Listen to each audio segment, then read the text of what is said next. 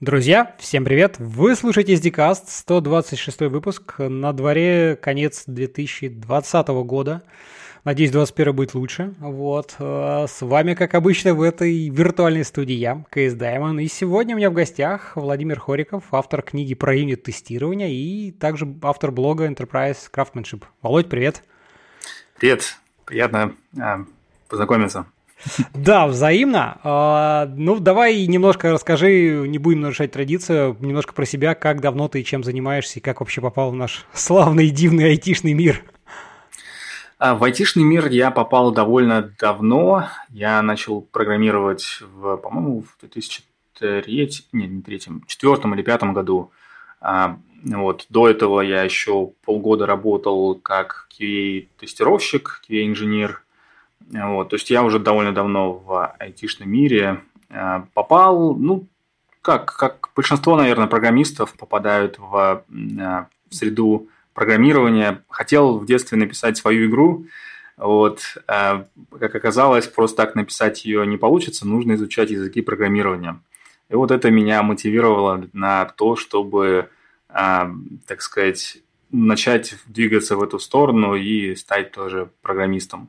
Там, как выяснилось, э, ну, как в те времена э, из самых популярных сред разработки были Borland, Borland Pascal. Вот только-только я да, хотел да, да. его вспомнить.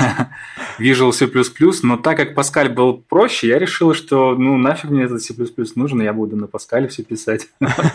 Пробовал на Pascal, потом это, как выяснилось, был плохой план, потому что он ушел в небытие, вот C++ выиграл, ну, точнее, он как бы и никогда не было у него шансов, скажем так, у этого Паскаля, но я про это не знал. Вот. Ну и вот с тех пор а, как-то работаю в этой сфере.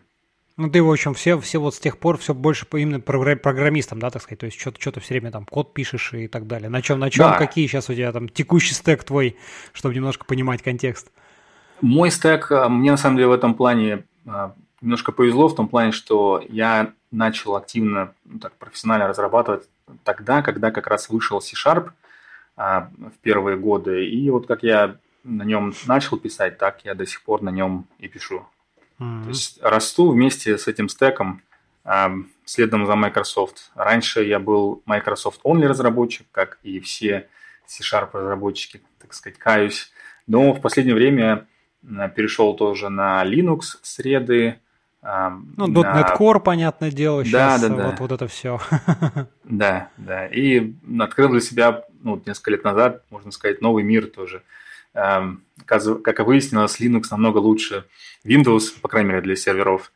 Вот. И очень, так сказать, рад, что Microsoft движется в эту сторону. Слушай, а вот это вот очень интересный момент, знаешь, потому что у меня, э, ну, тоже есть какое-то количество там друзей, знакомых э, программистов, безусловно, и там даже какие-то близкие друзья, там, шарповцы, как я их, в общем, ласково называю, да, понятное дело, такие виндусятники, и вот мне очень, я, например, одного своего товарища все никак не могу сказать, ну, как сказать, не соблазнить на, на Linux, то есть он такой вот прям виндусятник, и, э, ну, не знаю, может быть, ты тоже, наверное, слышал такое мнение, что все-таки, о, вы там виндусятники, ничего там, все мышкой, ничего вообще в консоли не можете, вот это все, но есть такое мнение, как бы, да, мы сейчас не хотим никого обидеть, обидеть безусловно. Это мы... так и есть, да. Вот, но тем не менее, так, такое вот, вот интересно твое впечатление, во-первых, как ты сам, вот ты видишь, такой, я открыл для себя дивный мир, то есть вот расскажи свои впечатления, потому что мне кажется, это довольно интересно послушать. Вот когда ты там все время сидишь на винде, там, ну, конечно, там есть какая-то э, магия там PowerShell и всему подобного в некоторых случаях, но тем не менее, вот, да, вот, вот все же Linux нечто другое. Расскажи про вот эти впечатления. Свои. Да, ну даже PowerShell, они же не так давно сделали автоматизацию Windows на PowerShell до какого-то момента не было вообще никакой возможности автоматизировать никакие таски на винде, кроме как вот прокликиванием. Даже были какие-то тулзы, которые за тебя прокликивали да, да, да, вещи, да. чтобы автоматизировать этот процесс. Было дело. Да. А, как открыл, ну, ну, вообще вот а, я могу сказать, как я раньше про это думал, ну, когда я был таким заядлым видузятником. Давай, давай. Я считал, что все вот эти ваши линуксовые вещи – это все ерунда, что так сказать, от лукавого, и просто вы не умеете готовить Windows. вот. mm-hmm. Такое было мое, так сказать, э, мнение, которое, ну, на самом деле, оно больше эм, исходило из того, что я просто не знал ничего про Linux, и как бы из, из такого, как arrogance у меня такой был, ну, что я просто откидывал такую незнакомую область, не хотел просто в нее вдаваться и изучать ее.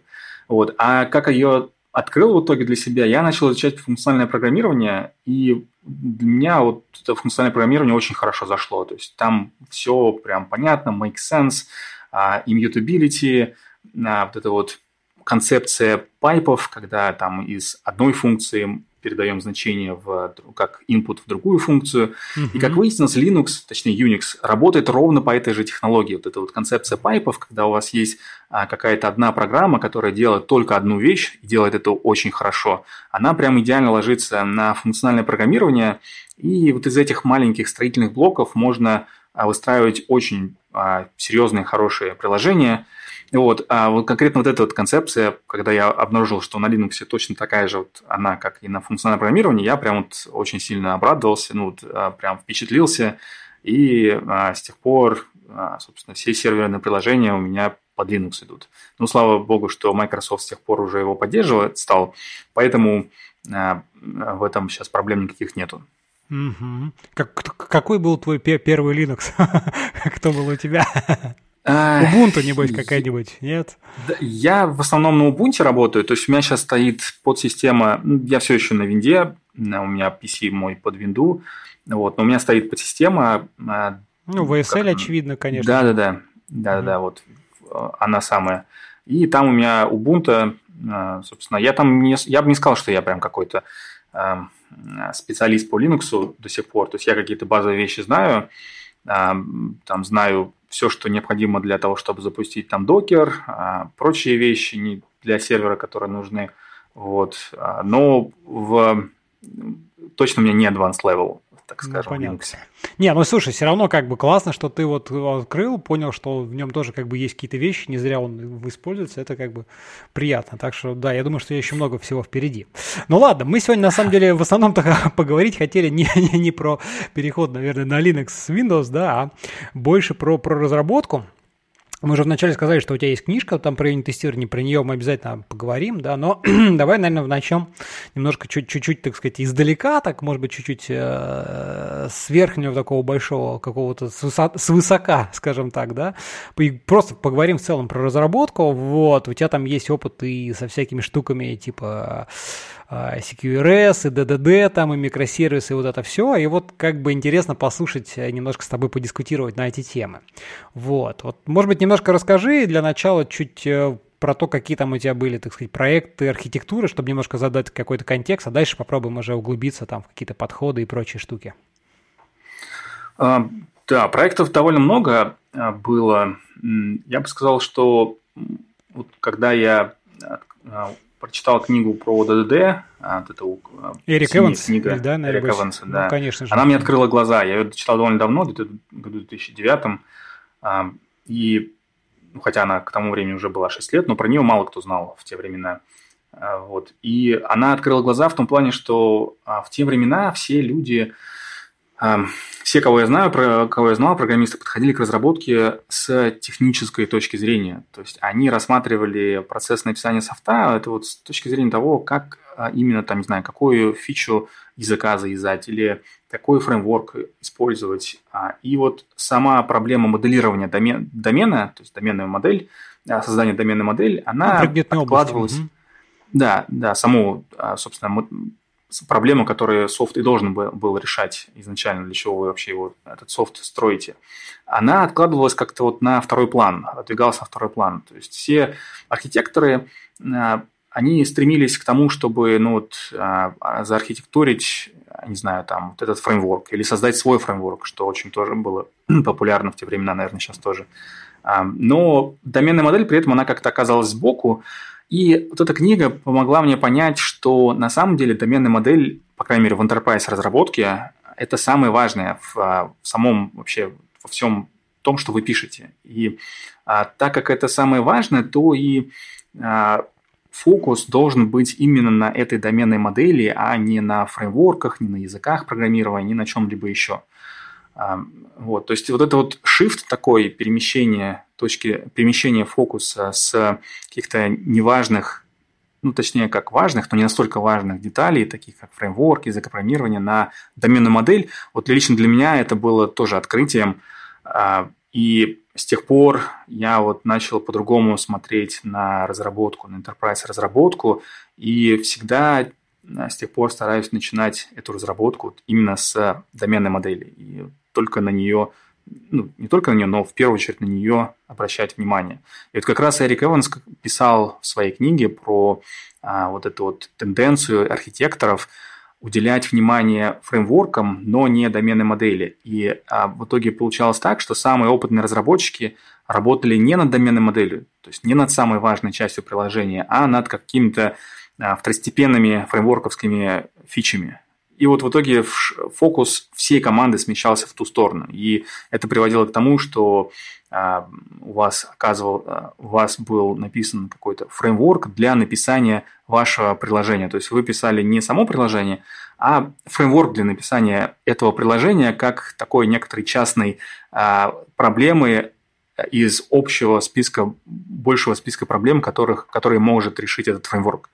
Ну, вот, то есть такая абстракция над абстракцией, абстракцией погоняет. Слушай, а вот. расскажи немножко, как у тебя вот, э, вот из твоего опыта, как это внедрялось. То есть, да, вот мы ДДД вроде, конечно, штука классная, но она такая тоже Э, как мне кажется, ну, то есть на нее много, много можно про нее дискутировать, да, и у каждого, наверное, немножко свой взгляд о том, что такое ДД, ну, то есть есть общепринятые концепции, на чем она там строится, модели, связи, там, изоляции, всякое такое, но, тем не менее, у всех какие-то твои, такие свои взгляды. Вот интересно, во-первых, скажи, как ты ее там попробовал где-то применить, потому что действительно, как бы, ну, то есть это был существующий проект, либо ты там новый с нуля, вот на эту тему что-то такое, давай попробуем подискутировать. Когда я для себя вот открыл ДД, а, я уже работал над проектом над каким-то. Я постарался, да, в нем внедрить э, эти подходы, но я там не был лид-разработчиком э, и не получил, так сказать, мои приложения, предложения не получили какого-то какой-то большой поддержки, и поэтому в этом плане у меня там не получилось внедрить этот подход. Э, я начал постепенно внедрять этот подход э, на последующих проектах, ну, начиная с 2009-2010 года. А, где-то с, большей, а, с большим успехом, где-то с меньшим. Вот. А в целом, я бы сказал, вот сам подход сводится к тому, что вы просто должны а, фокусироваться, ваш код должен фокусироваться в первую очередь на проблеме. Как именно он это э, делает, неважно. Вот главное, что вот вы фокусируясь на ней, и все остальные второстепенные вещи оставляете как бы за бортом. Слушай, ну а давай, давай, кстати, мы, мы, знаешь, мы так начали уже рассказывать, так сказать, как там его внедрять, и немножко не рассказали, в принципе, как бы на чем основан ДДД, что, ну, ты вкратце сказал, что это доменная модель, но, может быть, немножко чуть больше тезисов скажешь, чтобы для тех, кто наших слушателей, кто вдруг там не очень хорошо знает, что такое ДДД, чтобы на что-то, кстати, да, оно опирается, какие основные ключевые понятия.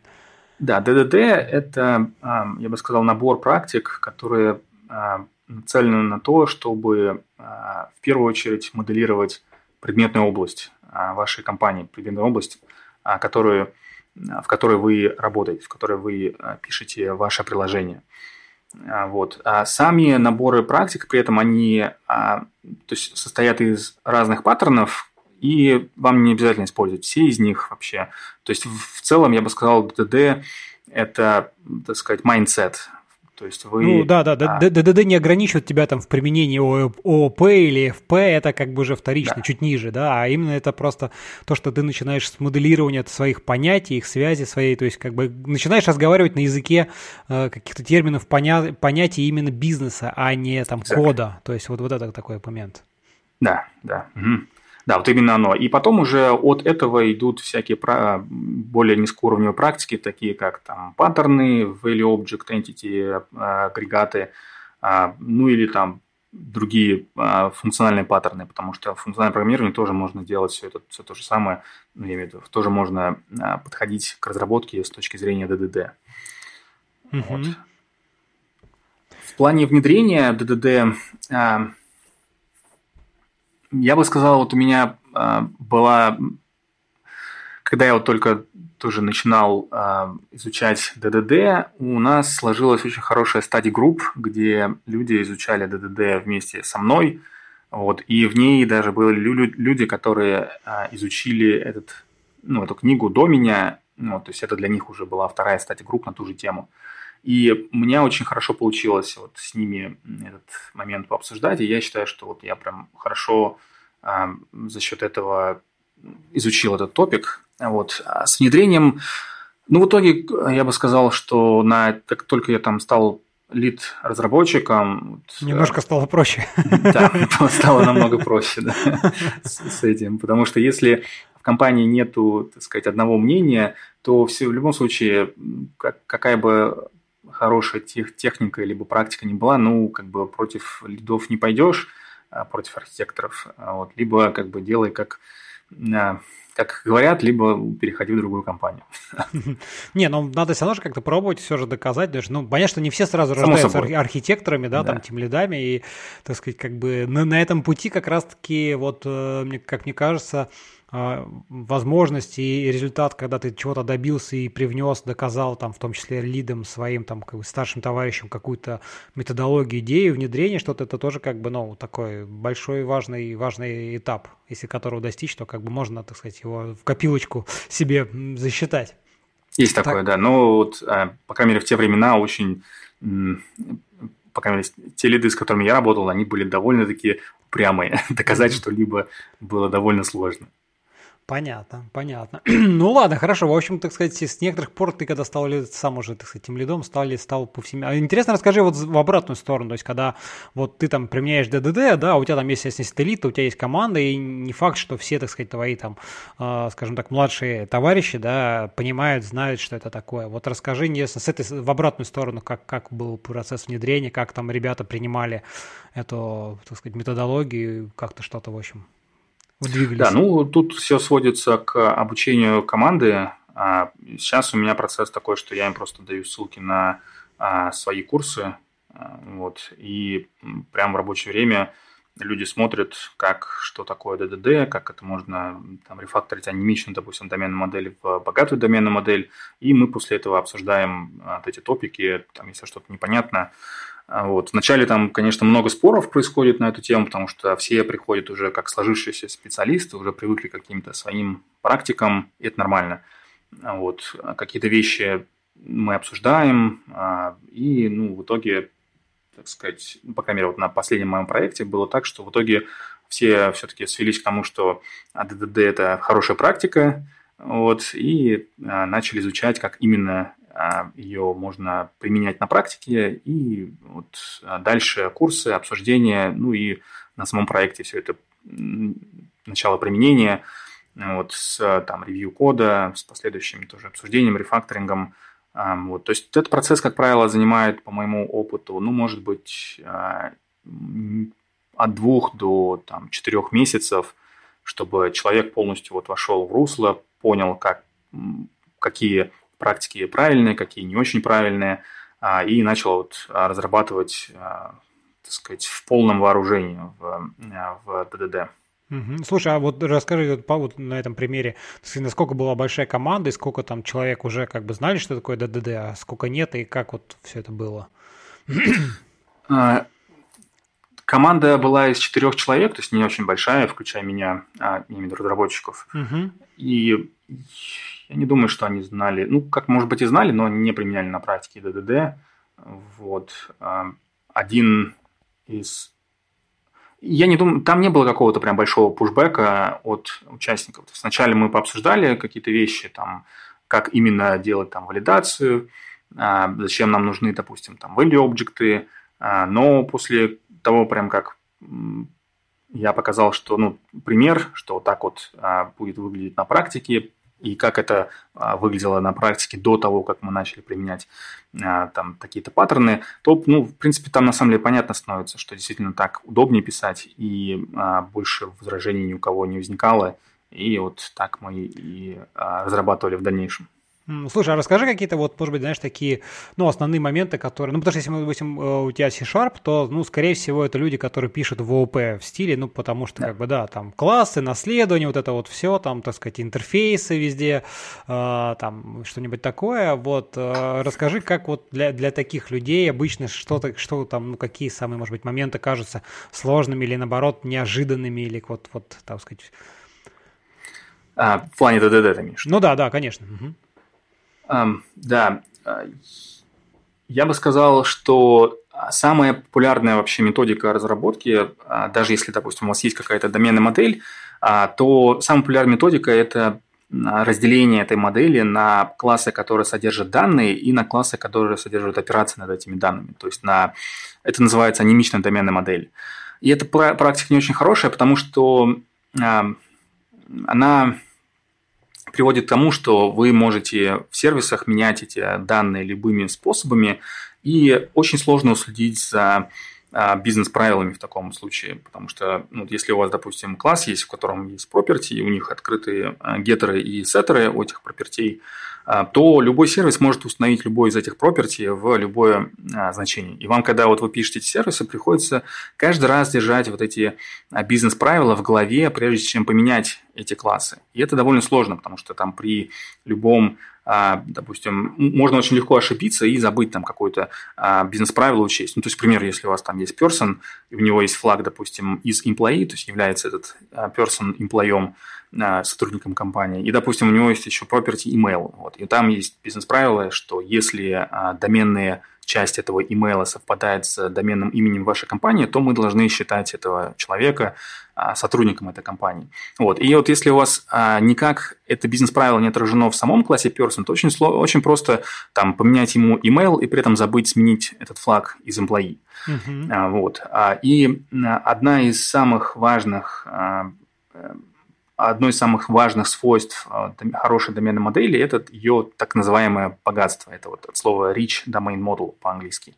А богатство заключается в том, что доменная модель должна сама следить за соблюдением этих бизнес-правил. От эти бизнес-правила они называются инварианты. Инварианты – это условия, которые э, должно быть истинным на протяжении всего времени жизни вот этих доменных а, объектов, доменных классов.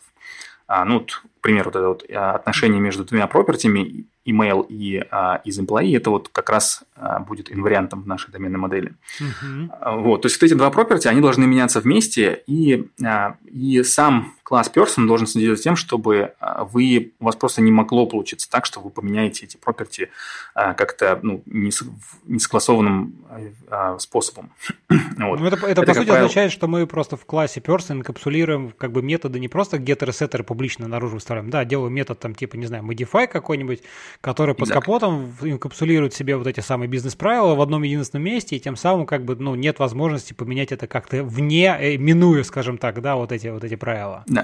Да, да, все именно так. То есть мы, получается, а, таким образом уменьшаем количество операций, которые изменяют а, данные а, этих классов, person в данном случае. То есть если раньше у нас было два, две, две такие операции, это person set, setter и там из employee setter, вот, то когда мы внедряем вот этот метод, там update email, допустим, вот, и он принимает там email и сам все это делает, вот мы, по, по сути, уменьшили количество таких операций с двух до одной. Вот. И да, это и, собственно, есть суть а, э, рефакторинга от анимичной доменной модели к богатой доменной модели.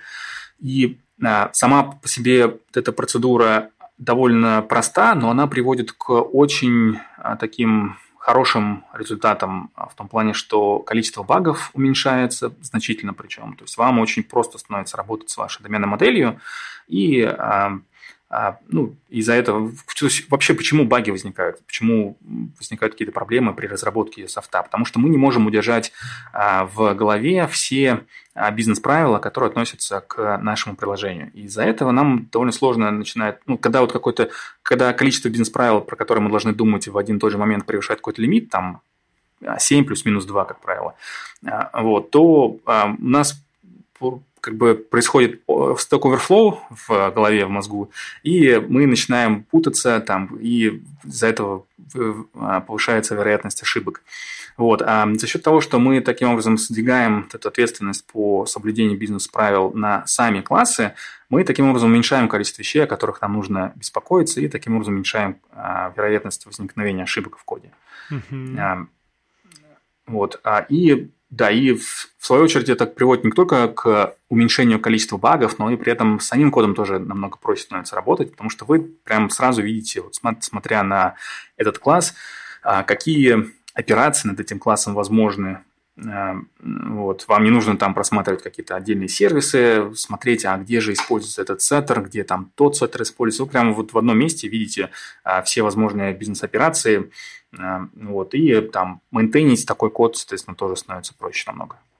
Слушай, а вот интересно, ну, так что-то в голову пришла мысль, смотри, вот есть же там Э, как бы идея ООП, да, одна из идей ООП, когда ты разделяешь, разделяешь, ну, там, принципы Solid, если мы вспомним, да, как бы как раз, что отделяешь, чтобы отдельные классы, так сказать, ну, так сказать, если операции там одной, одного контекста там, да, как-то не были все смешаны в кучу, да, в данном случае вот нет ли здесь какого-то противоречия, когда мы за счет того, что мы инкапсулируем вот эту всю бизнес-правила, бизнес-логику в одном месте, да, может создаться какое-то, ну, впечатление, тут это я как раз такой немножко набрасываю, что называется, да, уж. Да, да. Э, вот. Это очень хороший вопрос, да, то есть не является ли вот это вот а, смешение данных и логики в одном классе нарушением принципа а, СРП, то есть единственной ответственности? Да, да, это да. очень хороший наброс, который а, люди там ну, короче, люди набрасывают да, друг на друга, типа те, кто засолит, они набрасывают в сторону ДДшников, вот вы нарушаете SRP.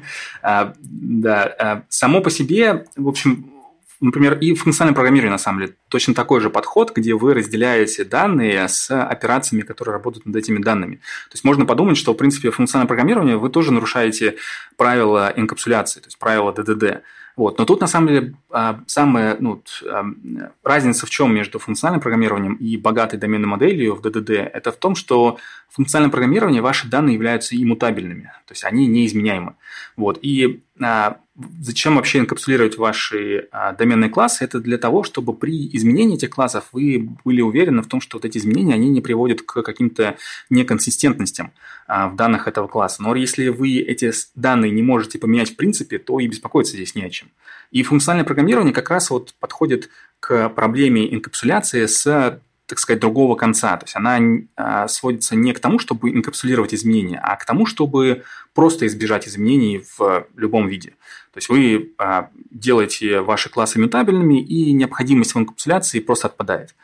Вот. И в этом как раз и разница между а, вот этими двумя подходами, так сказать, в функциональном программировании и в ООП.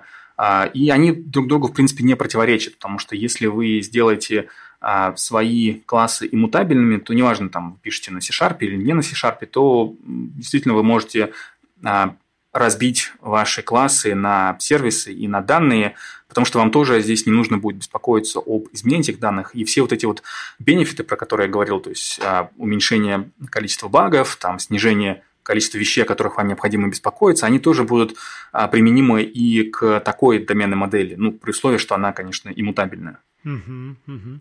Я просто, насколько понимаю, вот в там, в том же самом C-Sharp там как бы, ну, типичный подход, когда у тебя есть отдельный класс, просто, условно говоря, моделька, да, то есть где просто набор свойств, там, и, естественно, гетеры, сеттеры на все. Дальше у тебя есть там, соответственно, view model, да, если мы там возьмем классический там VPF, я просто немножко, так сказать, да, с ним тоже знаком, вот, там, соответственно, есть view моделька, которая тоже, значит, там публичные какие-то, дальше под капотом она оперирует моделькой. А, вот расскажи, например, на таком классическом там MVVM подходе, да, вот э, внедрение доменной ДДД, как, как здесь вот э, ну, внедрить, когда там парадигма одна, которая все там привычно, понятно, вот, как, как сюда это заходит?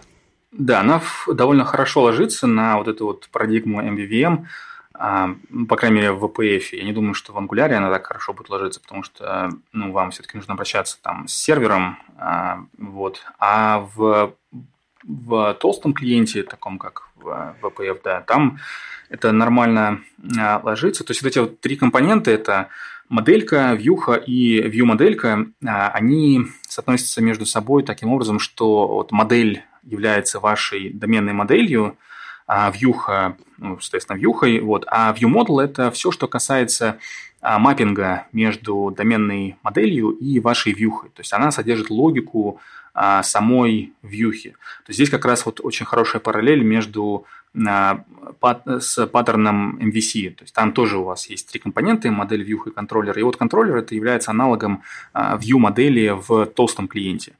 Вот. И там, и тут, и во view модели, и в контроллере вы, получается, а, вот эта вот часть, контроллер и view модели, она у вас является посредником между внешними, так сказать, а, внешними системами и вашей доменной моделью. То есть она работает как с, с самим UI, то есть вьюхой, так и она может работать с базой данных, потом она там, не знаю, может отправлять сообщения на шину сообщений и так далее. Вот, и она таким образом координирует работу между вот этими всеми внешними системами, где Вьюха тоже является внешней системой, и вот доменной моделью. И у вас получается такое разделение ответственности, где а, доменная модель отвечает за то, а, за то, а, она отвечает за доменные знания, то есть она знает, как именно можно совершить какое-то действие. А вот этот вот посредник, то есть это либо view модель, либо контроллер, оно, а, он отвечает за а, знание о том, какие use cases содержатся в вашем приложении. То есть в контроллере это вот endpoints, а в view модели это ну, собственно, там операции с uh, вьюхой. Слушай, а вот, вот, тут, вот тут интересно, знаешь, как момент, смотри, ну вот э, обычно такой типичный кейс, когда у тебя вот эта прослойка, там, view, view моделька, да, э, ну, у, тебя, у нее есть какие-то там публичные свойства, не просто один на один, который мапится там на модельку, да, а какие-то сложные mm-hmm. кейсы. Ну, например, yeah. там кнопочка должна быть доступна, когда там что-то где-то как-то как-то. И вот тут тоже интересный вопрос, потому что, с одной стороны, какая-то часть этих вещей – это твоя бизнес-логика, которая, mm-hmm. наверное, должна быть в модельке, и она там где-то есть. С другой стороны, какая-то часть этих вещей – это э, ну, чисто, ю, чисто UI-ная логика, да, и вот здесь тоже интересно, вот как найти вот этот, ну, то есть как, как например, а, понять, что это туда относится, сюда, как, как здесь, вот какие здесь есть, каким правилам, да, это, может быть, следует следовать такой? Это очень, да, хоро, хороший вопрос, и очень хоро, такая частая проблема, действительно, вот а, распределить логику, является это логикой модели или является это логикой а, вьюхи, ну, то есть UI. Чтобы понять, а, к чему относится эта бизнес-логика, к логике доменной модели, либо к логике UI, а, нужно посмотреть, а, будет ли эта логика существовать, если вы вообще уберете вот этот UI. То есть и замените его там каким-то другим UI, или, допустим, вынести эту логику на, на там ну, API, например, вот, например. Да, в, в API, да, в веб-приложение. Вот, если а, эта логика применима только конкретно вашему UI, то да, эта, значит, логика должна содержаться в view-модели и не в самой доменной модели. Если же нет, то да, это должно быть, должно уходить в доменную модель. И вот а, такое разделение, оно довольно-таки хорошо, хорошо работает в том плане, что вот у вас там доменная модель будет содержать логику, которая общая для всех ваших всех потенциальных UI, а, там, всех клиентов, вот, а, а view-модель будет при этом как бы обогащать эту модель а, с логикой, которая относится вот конкретно к этому UI, конкретно вот этой вьюхе. Угу, угу. Ну да, хороший, хороший кейс, что да, просто, просто забыть про UI и посмотреть, останется ли оно вообще, имеет ли оно право на жизнь, скажем так, вот да. этим. Хорошо, слушай, расскажи какие-то еще, может быть, вот да, интересные там, особенности. Вот мы уже, кстати, вспоминали а, Value Object так немножко, да, вот э, насколько, мы давай немножко про него, может быть, поговорим, насколько он mm-hmm. тут применим вот э, и в, в ДДД, как бы, чем он там хорош, плох и всякое такое. Да, а, существует, то есть я сейчас скажу свое мнение, но я сразу хочу а, предупредить, что у, у разных людей, о, так сказать, у сторонников ДДД есть разное мнение на этот счет. Кто-то считает, что view, view объекты в смысле value объекты, они совсем не нужны, и можно обойтись вполне без них. Вот. А, и на простых проектах проектах я, в принципе, согласен, что value объекты особо не нужны, можно и без них нормально написать проект, который будет хорошим, maintainable и так далее. Но на более-менее сложных, там, средней сложности, либо высокой сложности, я считаю, что без value объектов не обойтись. А, потому что сами value объекты, они, по сути, ну, вот давайте, а, давай, может быть, приведем определение, что такое value object. Value object – это вот, а, по сути, а, лучше всего, наверное, на примере будет. А вот когда у вас тот же класс person, допустим, есть, и у него этот, есть property email, вы можете этот email представить в виде строки, ну, собственно, как все это делают, как правило. А можете этот email, тип этого свойства, представить как отдельный класс. И вот этот вот отдельный класс, допустим, можно назвать его либо email, там, либо email address – а вот это вот отдельный класс, это и будет value object. То есть это вы, по сути, с помощью value object вы привносите строгую типизацию в вашу доменную модель.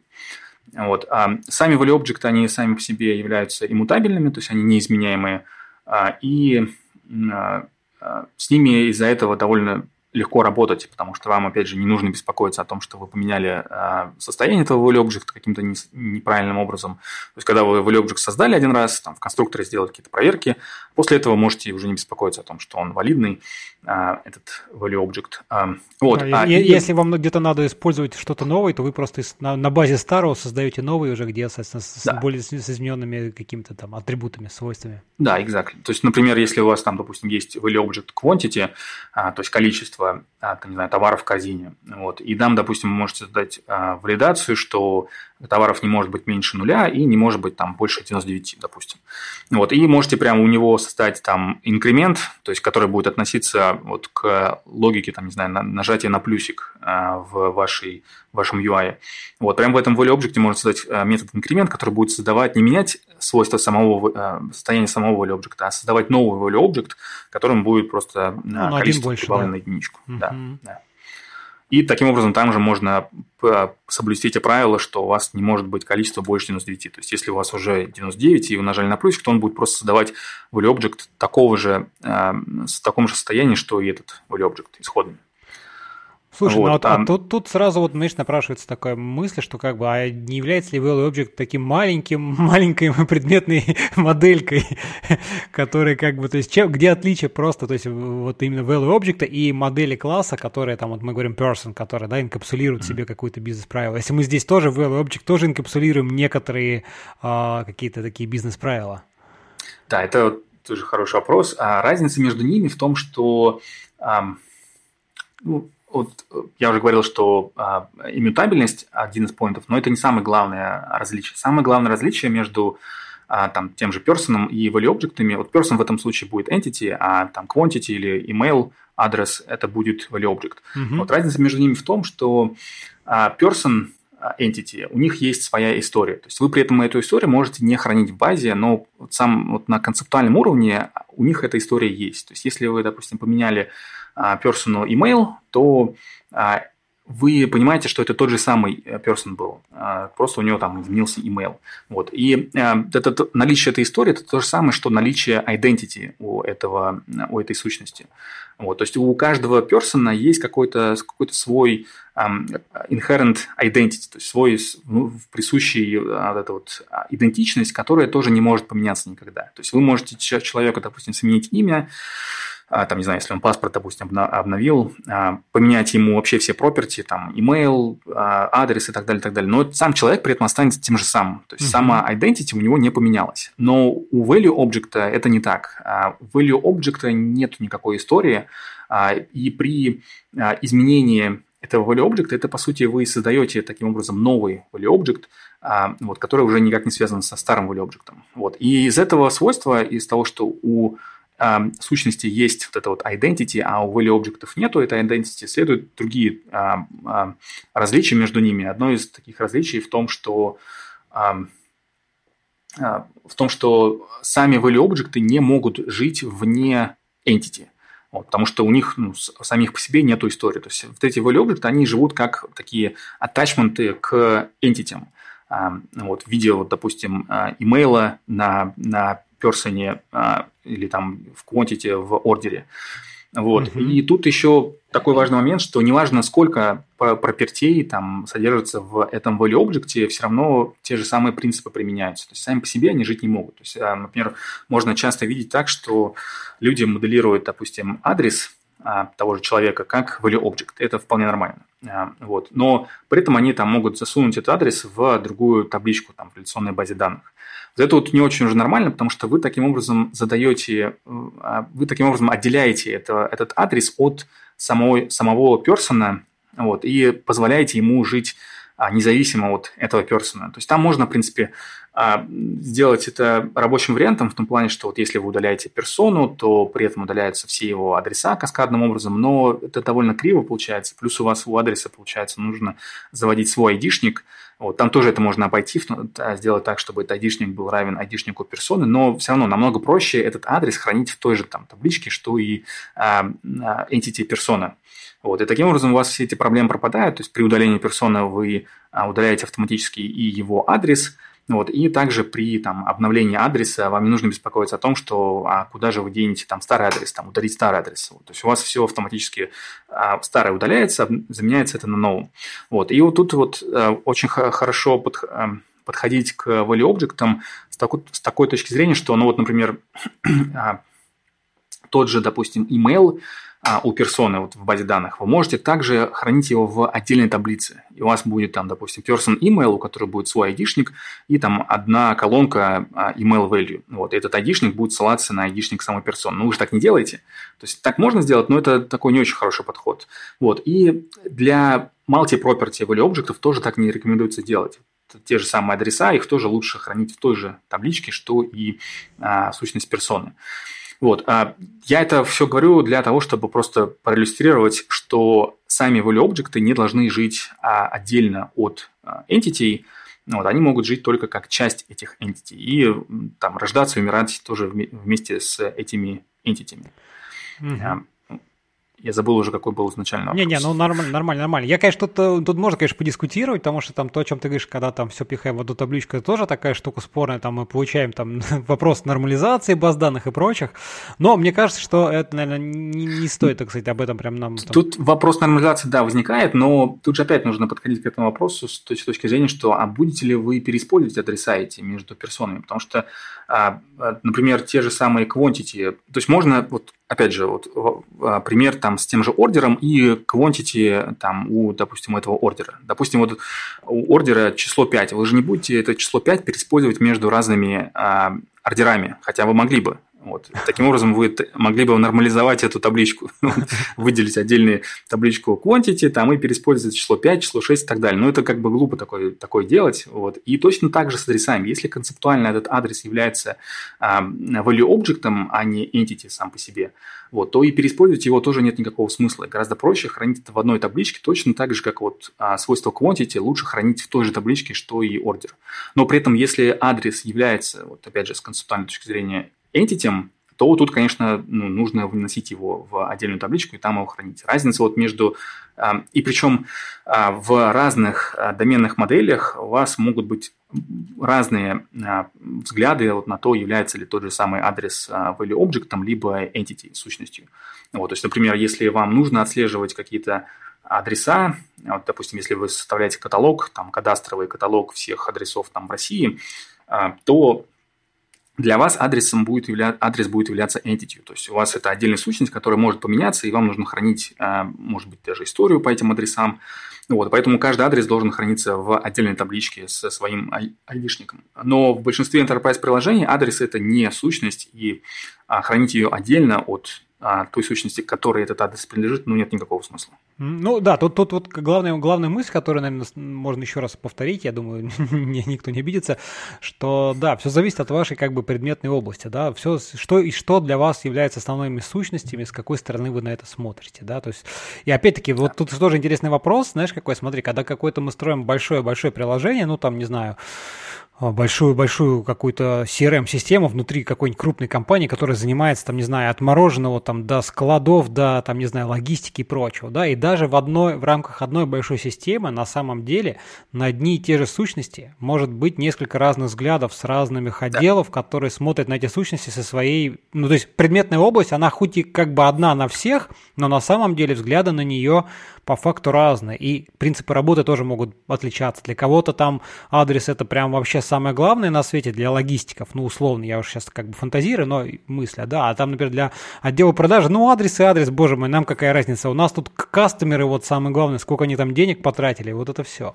Вот тут тоже, кстати, интересный вопрос, как это совмещать, потому что тут, э, знаешь, э, такая мысль, которая, ну, тоже мы много с кем обсуждали, как бы, когда компания становится большая и много каких-то, ну вот, система там, проект, да, программные системы большие и много разных отделов, подразделений, и вот с одной стороны, как бы хочется, ну, все там хотят быть независимы, как сейчас модно такие отдельные самодостаточные команды, все что-то строят, да, с другой стороны, ну, как ни крути, а бизнес, бизнес и компания-то она одна, то есть как бы все должны где-то быть в одной какой-то среде, да, и вот как здесь, э, знаешь, вот совмещать, то есть вот синхронизировать, то есть с одной стороны, чтобы давать свободу каждой компании или каждому, там, не знаю, отделу жить в каком-то своем таком доменной предметной области, но и в то же время как-то между всеми синхронизировать копироваться, там, не копипастить, ни, ни, ни что-то такого. Вот как, как ты тут думаешь, какие у тебя мысли есть? Да, в DDD как раз есть вот на эту тему отдельное понятие, оно называется bounded context, это ограниченный контекст по-русски. И вот он как раз и адресует вот эту проблему, когда у вас а, в разных отделах есть разные взгляды на, по сути, одну и ту же сущность. А, вот. А, и а, я рекомендую как раз придерживаться вот этих DDD-подходов в этом плане, что, да, вот, несмотря на то, что есть желание все это объединить в одну модель, лучше их все-таки разделить на две разные модели и работать с ними независимо друг от друга. А, и дело в том, что а, причина такого разделения в том, что вам проще будет с такими моделями работать. А, потому что чем у вас больше модель, тем больше человек над ней работает, тем сложнее становится держать в синхронизации, так сказать, не то что синхронизация, держать эту модель в консистентном состоянии.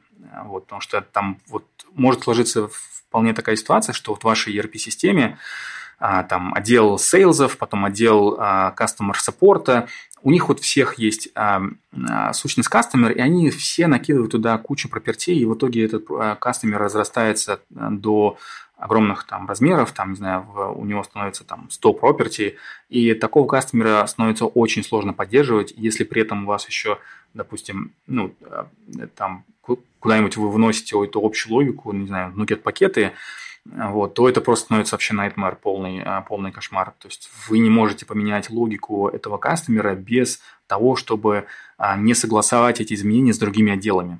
А, вот, потому что вы там что-то можете поменять, и это может сломать там другие отделы полностью.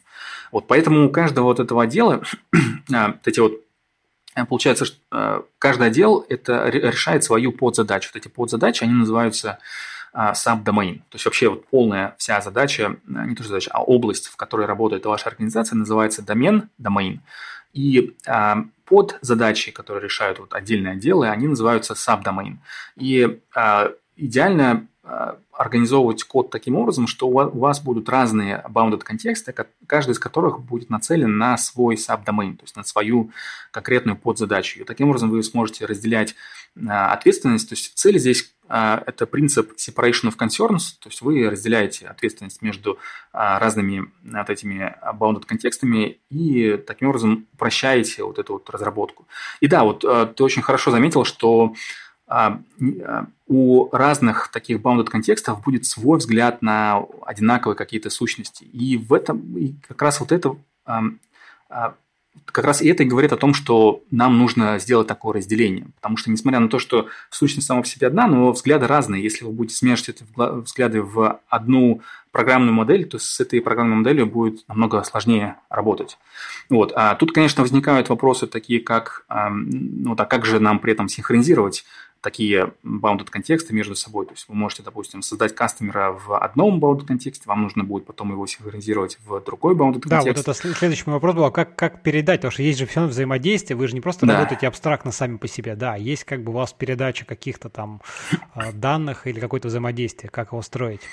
Да, тут а, как бы обычный механизм попсабов, а, то есть у вас один bounded контекст будет публиковать события о том, что там кастомер, допустим, создан, а другие bounded контексты, downstream down, bounded контексты будут на эти события подписываться и создавать этих там кастомеров или там другие entity у себя в, в bounded контексте. Вот. И таким образом у вас вы, получается, раз, разграничиваете ответственность делаете декаплинг вот между этими bounded контекстами. Ну, то есть PubSub – это вообще очень хороший механизм для а, декаплинга любых систем, вот, и в том числе и bounded контекстов.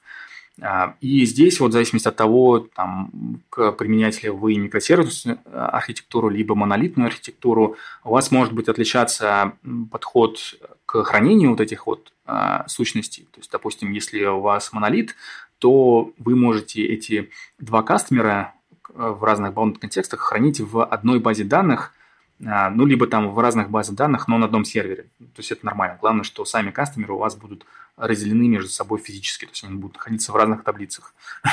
а если у вас, соответственно, это микросервисная архитектура, то там у вас вообще будут разные базы данных, сервера базы данных, и там уже совсем все будет а, разделено между собой. Вот. И вот в качестве примера можно привести вот, там тот же самый customer сущность, и у вас есть два контекста, это sales и support. И, допустим, sales контекст, когда делает продажу этому кастомеру, он, а, во-первых, создает этого кастомера у себя, потом паблишит события о том, что этот кастомер создан sales, а, support контекст при этом подписывается на эти события, а, вот, то есть у него там есть какой-то, какая-то своя э, очередь, куда публикуются такие события, которые он потом обрабатывает. Вот, то есть он видит, что ага, создан был новый кастомер, давай я себе его заберу. То есть там можно либо, там разные способы передачи данных, можно либо эти данные прямо в месседж записывать, либо вы записываете туда только айдишника, а потом уже сам этот downstream контекст обращается по API к первому контексту, sales контексту, для того, чтобы вытянуть данные об этом кастомере. Вот. Ну, в итоге, в общем, получается так, что он у себя этого кастомера создает, и при этом этот downstream контекст может добавить какие-то свои property поверх тех property, которые были созданы sales контекстом. В этом тоже ничего плохого нет. То есть а, в этом как раз и плюс в том, что а, вы можете добавлять те property, которые актуальны только для вашего доменного, а, для вашего bounded контекста, и при этом эти property не будут а, мешать там другим bounded контекстам. Вот. То есть, допустим, если вы синхронизировали к себе там айдишник этого кастомера и его имя, то support контекст может добавить там новые property, ну, я имею в виду на уровне базы данных, там, не знаю, уровень саппорта. Вот. И этот э, уровень саппорта будет актуален только для bounded контекста вот, support.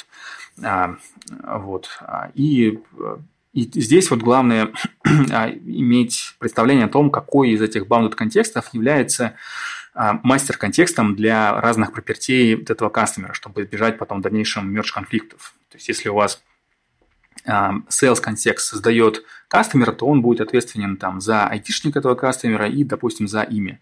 А другой, другие контексты, они могут синхронизировать к себе этот, этот айдишник и имя, но они при этом не могут их менять.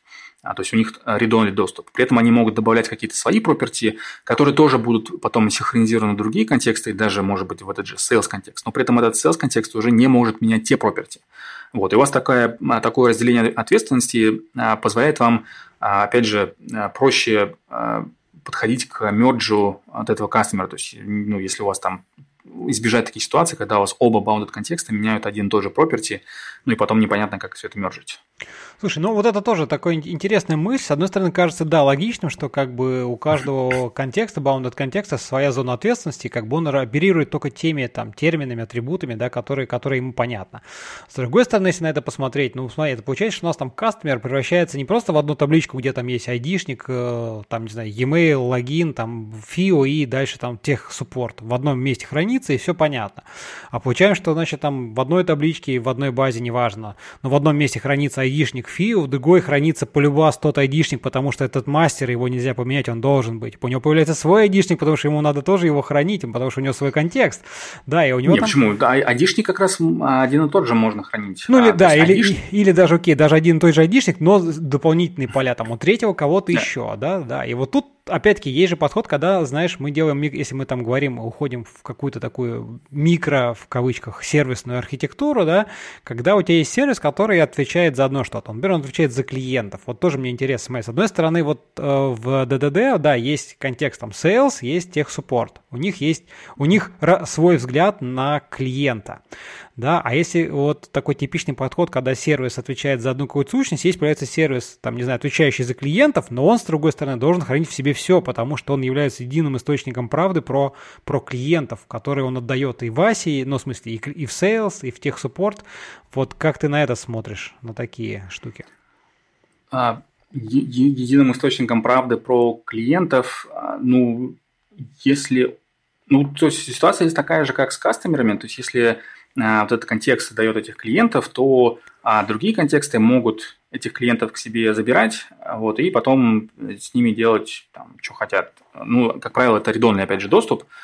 А, вот, то есть они, как правило, себе их забирают просто для того, чтобы а, показывать этих клиентов там на, на UI. Вот, то есть они там не добавляют каких-то дополнительных пропертей, вот. В этом тоже ничего плохого нету, я считаю. Ну, то есть, как вот, надо посмотреть, какая альтернатива на самом деле. То есть, если а, вот в данном случае, если мы разделяем а, ваше приложение там на несколько bounded контекстов, здесь минус в чем? В том, что получается дублирование а, данных. Причем я замечу, что не дублирование логики, а именно дублирование данных. Ну, хотя логика там тоже может немного дублироваться, но, как правило, такого дублирования ну, в меньшей степени, много. да, да, Да, в меньшей степени. Угу.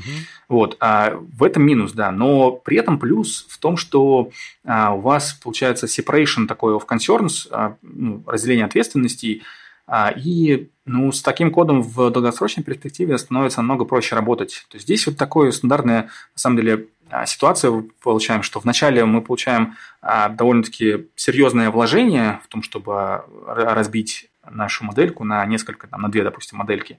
Вот. Но в долгосрочной перспективе работать и мейнтейнить такой код проще становится, и оно, как правило, себя окупает. Вот. А бывают случаи, когда оно себя не окупает, но это, как правило, когда вы просто делаете а, там, разделение ради разделения, когда у вас там какое-то небольшое приложение, которое вполне может уместиться там в один bounded контекст, и вы просто делаете разделение для того, чтобы, не знаю, посмотреть, как вот это будет работать, если вы сделаете несколько bounded контекстов. Такое делать, конечно, не нужно. Вот, но когда у вас уже само приложение разрастается, и а, работать в нем как вот с единым контекстом становится сложно, вот там вот в этом случае уже э, стоит сделать рефакторинг такой и а, провести такое вот разбиение. Слушай, а вот тут тоже интересно, ну, как бы там есть, есть такая уже наверное, пресловутая фраза, что там premage optimization is the root of all evil, да, как бы преждевременная оптимизация корень всех зол. Вот а, насколько здесь э, ты считаешь, ну, из твоего опыта оправдано даже на ранних этапах, хотя вроде как э, оно, в принципе, сейчас не нужно, а сразу закладываться вот на разделение вот этих самых uh, bounded контекстов. Ну, то есть, опять-таки, мы не говорим про случаи, когда ты вообще ничего не знаешь, а как бы, хотя, хотя, а про те случаи, когда ты все равно понимаешь, что этот проект будет жить, что он будет развиваться, там, что все равно какая-то перспектива, то есть где-то, где-то, может быть, далеко, но она все же есть. То есть вот как да, имеет ли смысл, это... или все же быстрый старт важнее, э, чтобы запустить, но насколько велики может быть потом вложение на то, чтобы вот это все отрефакторить, потому что это тоже как бы не самая простая штука, задача.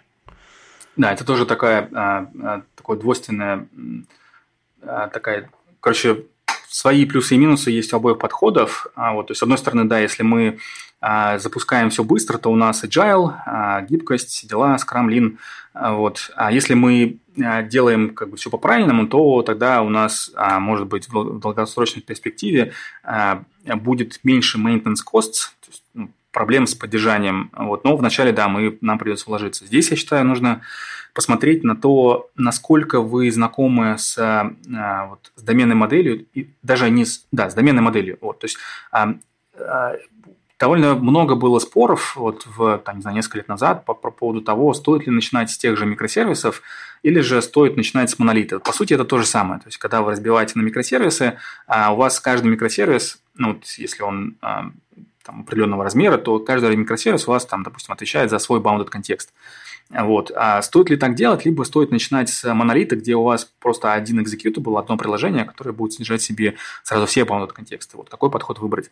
Вот. А я считаю, что если у вас версия приложения это вот один, то есть у вас до этого не было никакой а, другой, а, другого, другого приложения, и если вы еще не знаете, как именно сложится там ваша доменная модель, то в данном случае лучше начинать с монолита, потому что а вот проблема такого разделения на bounded контексты, либо там на микросервисы, а, в том, что а, после того, как вы это сделали, разделение, довольно сложно потом это поменять, перекроить.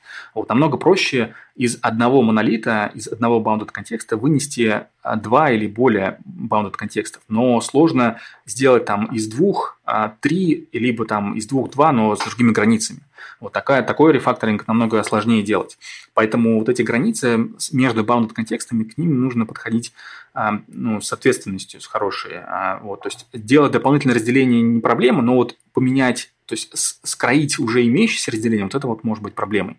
Вот, потому что там уже у вас есть какая-то, ну, не знаю, там, даже если у вас границы неправильные между bounded контекстами либо микросервисами, то у вас уже получается так, что складывается какая-то команда, складывается какая-то практика внутри организации, как работать с этими bounded контекстами. Вот. И вот организационные такие вопросы, их порешать намного сложнее становится, как правило, а, чем а, технические вопросы. Вот. То есть именно вот в этом проблема перекроения границ между bounded контекстами. То есть, да, вот мой, э, мой совет в том, что если у вас это version 1, то начинать с монолита, а потом, как только вы понимаете, как именно разбивать ваше приложение, то в этом случае как раз можно вынести bounded контексты а, из вашего монолита в отдельное приложение, ну, либо оставить монолит, но просто там сделать более четкое разбиение а, на эти bounded контексты и вот двигаться а, в таком направлении. Ну, я, я, я, да, я, наверное, поддержу твою точку зрения, потому что тоже кажется, как бы первая версия, она на то и как бы MVP, и как бы нет пытаться, ну, в смысле, заранее угадать, преду, предусмотреть все случаи, это невозможно. Всегда что-то да. поменяется, и модель предметная поменяется, окажется, что вам совсем не нужны кастомеры, а у вас есть юзеры, которые не кастомеры, еще что-нибудь, вот, и как бы в случае заранее такого разбиения довольно сложно потом. Ну, то есть много сил просто придется выбросить э, и, так сказать, ресурсов написанного кода точно в урну. Вот. Да, не, нет... да это вот как раз а, принцип Ягни, you are not gonna need it, да, вам да, это да. не понадобится. Да, это вот как раз оно здесь очень хорошо применимо. Да. Согласен, да. Слушай, ну мы так ничего, знаешь, что вспомнилось, когда ты говорил там про всякие шины данных, подумал, что э, вот есть такая штука, как CQRS, да, Command Query, что там, Responsibility Segregation, если я, да, mm-hmm. правильно, правильно? Да, вот, да, правильно. И Event Sourcing, вот э, довольно, мне кажется, сюда хорошо тоже ложится вот в эту идею как такой слабой связанности. Ты что про это думаешь?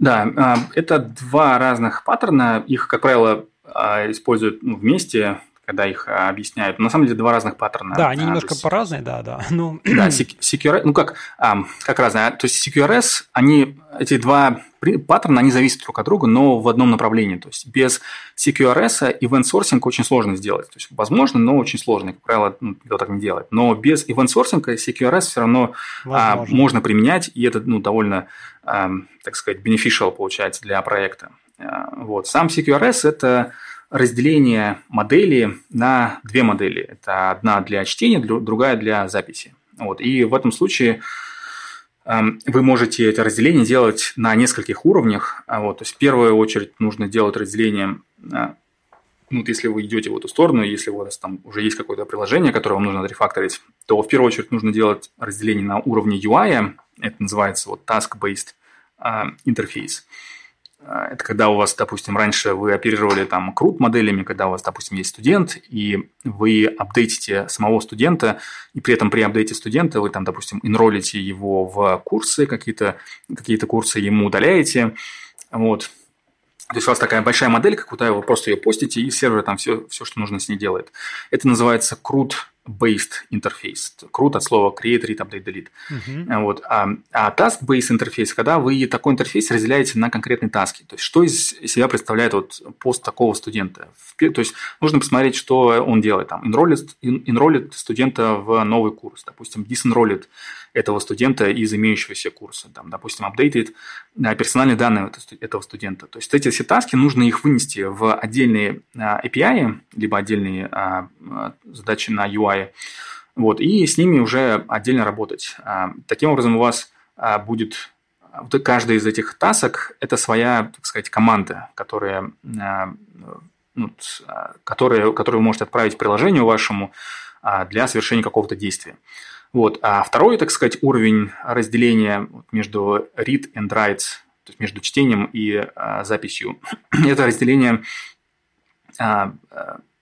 доменной модели на тоже чтение и на запись. А, то есть, когда вы разделяете доменную модель, а, вы, получается, вам а, как, как, когда вы читаете с базы данных что-либо, вам не нужна на самом деле доменная модель, потому что для чтения вы просто, вам нужно просто прочитать эти данные и отобразить их на, а, на UI.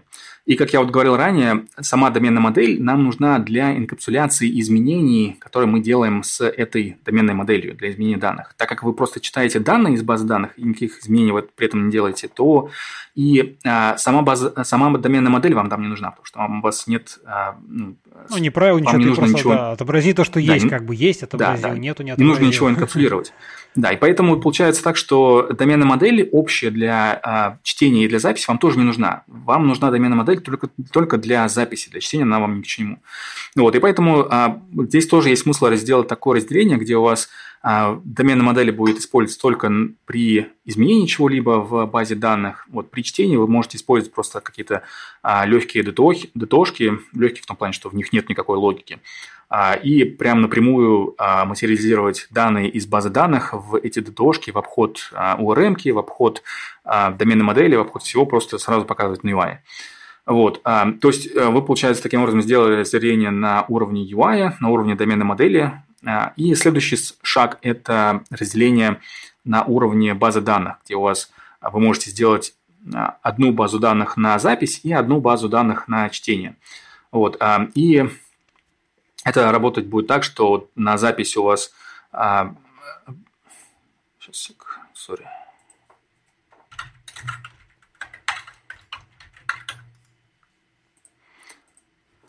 И у вас это будет работать так, что на запись а, у вас будет записываться а, все данные в одну базу данных, и потом она будет синхронизироваться с базой данных для чтения, из которой в дальнейшем будет проходить чтение ну, вот, а, для того, чтобы отображать на UI. И такой всем известный, наверное, пример – это база Elasticsearch. Когда вы делаете индекс для своей базы данных, у вас сам этот индекс, индекс хранится в отдельной базе данных, а, в базе Elastic. И вот это, по сути, есть а, такой тоже соблюдение паттерна CQRS, когда вы разделяете базы данных на чтение, на базу для чтения и на базу для записи. А, вот. А другие примеры вот такого CQRS, такого из коробки, из, из реального мира, это, допустим, какие-нибудь индексированные вьюхи. Их тоже можно рассматривать как такой вид CQRS потому что вы, когда записываете что-либо в базу, у вас сама база потом а, на основе этой записи строит, перестраивает эти индексированные вьюхи, ну, из которых вы потом... которые ты имеешь, да, материализованные да, представления. Да. Exactly, да. Mm-hmm. Потом из которых вы можете а, делать селекты там более быстро, и а, все это намного быстрее будет работать. А, вот. Но, как правило, как а, под CQRS, конечно, подразумевает что-то кастомное, то есть вы кастомную делаете базу данных для записи, кастомную базу данных для чтения, и потом сами а, делаете между ними синхронизацию. У вас такое получается eventual consistency между ними, то есть когда вы получаете апдейты на чтение не сразу после того, как вы эти апдейты записали, а там через какое-то время. А, вот, это, это по сути вот паттерн CQRS, если вкратце. А event sourcing, он идет еще немножко дальше, и вот он а, говорит о том, что когда вы посылаете приложению какую-то команду, там, допустим, а, на изменение персональных данных этого студента, вот, вы не меняете сами данные в базе данных для записи, а вы создаете ивент, который говорит о том, что персональные данные от этого студента были когда-то изменены в какой-то момент. Вот. И в то же самое, когда вы, допустим, энролите этого студента в новый курс, вы тоже не, там, не создаете связь в вашей базе данных между там, курсом и студентом, а создаете ивент, который говорит о том, что этот студент был когда-то заэнролен в этот курс. Вот. А, и а, синхронизация у вас при этом между базой данных для записи и базой данных для чтения остается, но при этом она а, такая, получается, немножко более сложная в том плане, что ну, вот, для чтения у вас моделька примерно та же самая остается, то есть какая-то там третья форма, допустим, нормальная форма, я имею в виду, вот, где у вас просто студенты, его курсы и так далее. А база данных для записи у вас представляет из себя просто набор этих ивентов, которые а, себя представляют этот вот source of truth, а, источник истины по поводу того, что произошло с этим студентом и с этими курсами. Вот, и которые вы потом можете переиграть, проиграть заново и получить вот текущее состояние вот этой вашей доменной модели. Вот. Ну, то есть это вот вкратце, как это выглядит, в чем разница. Ну да, об, обычный, обычный пример, скажем, что там Кавка, наверное, такая самая на слуху штука, которая как раз-таки, так сказать, шина, шина тех самых э, для построения ивент-сорсинга, как бы, которая является единым источником правды, вот туда все сбрасывается. Но это, это кстати говоря, э, знаешь, что еще, я думаю, что стоит дополнить, что это не отменяет того, что, например, как бы, ну, кто-то может подумать, блин, если, значит, если хранить историю, это значит, у меня нету как бы текущего снапшота данных, на самом деле это неправда, оно одно второе не исключает. Да, у вас есть гарантированный источник правды в виде событий, но, например, для того, чтобы быстро получить текущее состояние, вы можете в том числе и хранить снапшоты, и даже там та же самая кавка, она умеет там отдавать, я уже не помню, как это называется, когда текущее последнее состояние, то есть очень быстро. То, что есть сейчас, без проигрывания всех тех миллионов, которые были там за последние 10 лет, так сказать, накоплены в эту очередь. Да, да. Слушай, мне кажется, а... здесь, здесь вот как раз-таки, знаешь, в контексте ДДД интересно вот, что вот те самые CQRS, да, и DDD, что вот эти разделения на команды, каждая из которых отдельно, они как раз-таки вполне себе, одна команда может быть э, в рамках своей, так сказать, bounded контекста в том числе. Вот, и очень, очень красиво это ложится одно в другое. Что ты думаешь? Ну, ты имеешь в виду делать свой bounded контекст на каждую команду? Да, да, ну, то есть у тебя вот большое изменение там в UI на самом деле может привести к изменению нескольких, э, приводить к изменению нескольких bounded контекстов, да, то есть вот, или это все же как бы обычно так не делается? Ну, я бы, я бы сказал, что это слишком мелкое будет разделение на uh, bounded контексты. Тут скорее uh, этот вопрос вот с микросервисами, например, очень такой э, спорный вопрос, как, как, э, насколько большими делать эти микросервисы. То есть, в принципе, можно делать их такими, что у вас вот на каждую команду да, будет отдельный микросервис. А я не думаю, что это можно считать своим bounded контекстом. Просто в, в этом случае тогда у вас будет в одном bounded контексте там несколько микросервисов. Ну да. Угу. А, вот. Но микросервис, в принципе, можно да, сделать. Там то, то, то же самое Azure Functions или там аналог в, а, в Амазоне – а, он, по сути, вот является своим микросервисом, который обрабатывает какую-то одну команду. Вот. По мне, это слишком мелкое разбиение, вот, и слишком сложно уследить за такими мелкими микросервисами. Вот на моей практике потом это довольно сильно добавляет maintenance костов. Ну, то есть сложно за такими микросервисами потом в дальнейшем уследить. Вот, то есть я бы не стал их дробить на настолько мелкие микросервисы. Uh-huh. Вот, но это спорный вопрос. Ну да, тут, наверное, все зависит от конкретных э, кейсов, наверное, от конкретных ситуаций. Если, допустим, там он действительно маленький, какой-то очень понятный, действительно там 10 строчек кода, но которые там, например, допустим, там должны хорошо там масштабироваться, еще как-то, я уж не знаю. Ну, то есть есть, наверняка и можно найти причины, по которым это может иметь смысл вынести вот такой какой-то маленький совсем. Вот. Ну, согласен, да, да. А, ладно, давай двигаться дальше. Что-то мы так, кстати, зависли на ДДД прям так. Ну, зато, мне кажется, получилось интересно с разных сторон на нее посмотреть. А, давай, давай. А, вроде так все моменты обсудили, и в том числе и про event sourcing даже, там вспомнили и про CQRS, монолиты микросервисы. Давай немножко поговорим про тестирование. Все же ты книжку про это дело написал даже целую. Давай, давай в эту сторону немножко переместимся. А, расскажи немножко, ну, книжка про юнит-тестирование, тестирования, поэтому давай, наверное, поговорим про, про, ну, про это. А расскажи в целом, так сказать, юнит, место юнит, ну, про уровни тестирования, наверное, я думаю, стоит сказать все же, чтобы немножко понимать, где это, да, и что такое юнит, э, как ты его понимаешь, как бы, да, и немножко дальше уже углубимся. Да, ну, кстати, книжка называется про юнит-тестирование, там а, принципы юнит-тестирования, но у нас в том числе и про интеграционный, и про end-to-end тесты, то есть там все вместе обсуждается. Mm-hmm. Ну, а, тем более будет интересно как раз, где, где какое место, что да. и для чего нужно. Единственное, что там не обсуждается, это TDD, э, то есть Test Driven Development. А, да, то есть сам юнит-тесты, ну, это, опять же, такой вопрос определений, и у многих авторов своя точка зрения на то, что себя представляет вообще юнит. У меня тоже своя точка зрения на этот счет, что из себя представляет юнит и юнит-тест. То есть можно вот видеть часто довольно, что такое определение, что один юнит – это один класс. Вот. И это довольно удобное парадигма, это удобный подход в том плане, что а, если у вас один юнит – это один класс, то очень просто подходить к тестированию таки, та, такой, такого кода. То есть вы просто на каждый класс даете свой класс с тестами для этого класса, ну и вот так. Ну, все публичные методы появляется. дергаем, да, и вот все очень просто и красиво как бы.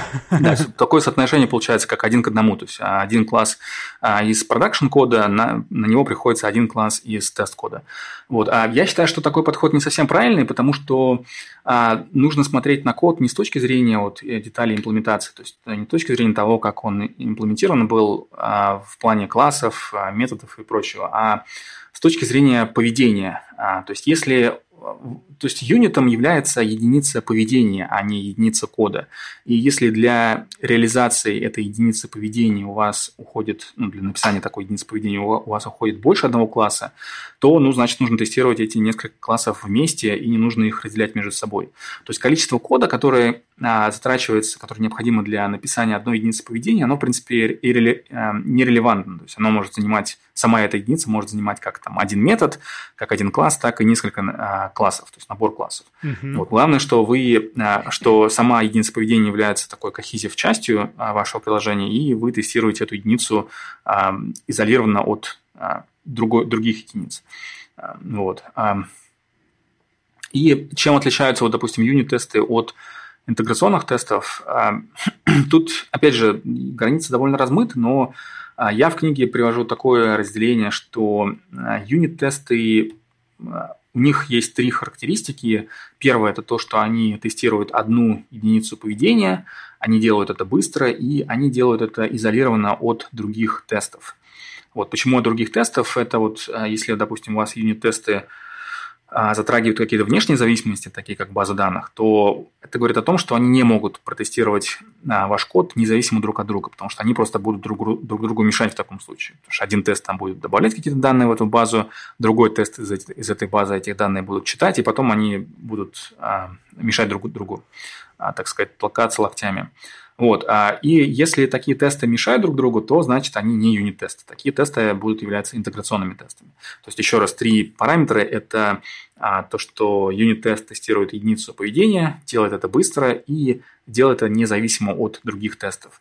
Вот. А юнит-тест должен а, подходить под все три вот эти атрибута. Если тест не подходит под любой из этих атрибутов, то это не юнит-тест, а это интеграционный тест.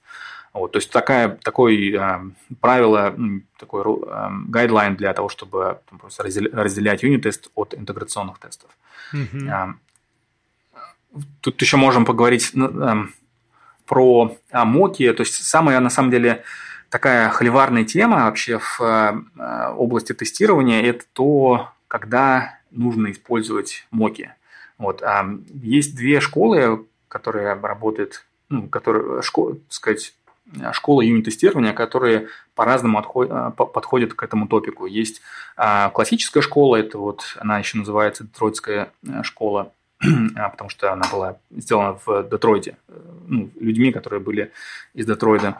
Угу. И есть а, лондонская школа, ее еще называют иногда макистской школой. Вот, а классическая школа говорит о том, что моки нужно использовать только для тех зависимостей, которые не являются внешними. Точнее, наоборот, только для внешних зависимостей. То есть, такими как базу данных, для не знаю, для той же шины сообщений, для внешних API и так далее. А, при, при этом макистская школа, то есть лондонская школа, говорит о том, что моки нужно использовать для всех зависимостей, которые являются изменяемыми зависимостями. То есть, если у вас там, допустим, тот же а, employee, допустим, работает с value object, то вот этот value object заменять не нужно на моке, потому что ну, это value object, он неизменяемый. А, вот, это, так сказать, та часть, которую нужно тестировать вместе с этим employee, там, либо персоной, ну, вместе с entity. Uh-huh. Но если этот же employee работает, допустим, с а, классом компания, компания, которая, которая есть свое состояние, которое изменяемое, то вот эту компанию нужно по, а, по лондонской школе заменить на MOC. Вот, то есть в этом и разница а, между этими двумя школами. И а, я считаю, что обе школы неправильно подходят к топику юнит-тестирования. Так, так. Нормальное утверждение, давай. Расскажи. А, но, но одна из них более неправильная, чем другая. А, то есть лондонская школа более неправильная, чем другая, потому что ну, вот, обе школы, они а, слишком много используют моки, и не там, где нужно, но по, в разной степени. То есть а почему лондонская школа неправильно подходит к вопросу а, макирования? А, потому что не все, ну, то есть те зависимости, которые являются внутрипроцессорными, они являются деталями имплементации вашей программы. То есть нужно подходить к тестированию вашего кода как к черному ящику. То есть нужно тестировать только те вещи, которые а, имеют смысл для бизнеса. То есть то, как, как именно там тот же employee или там customer обратился к классу компания, это не является частью этого поведения, частью ну, вашего бизнеса. Вот, поэтому тестировать это не нужно. А, а, и это является деталью имплементации. Если вы будете тестировать эту деталь имплементации, то у вас это будет приводить к тому, что ваши тесты становятся хрупкими, а, и их потом становится сложно поддерживать, потому что при рефакторинге они у вас будут падать, а, и, в общем, у вас будет много шума, когда вы будете в дальнейшем поддерживать эти тесты.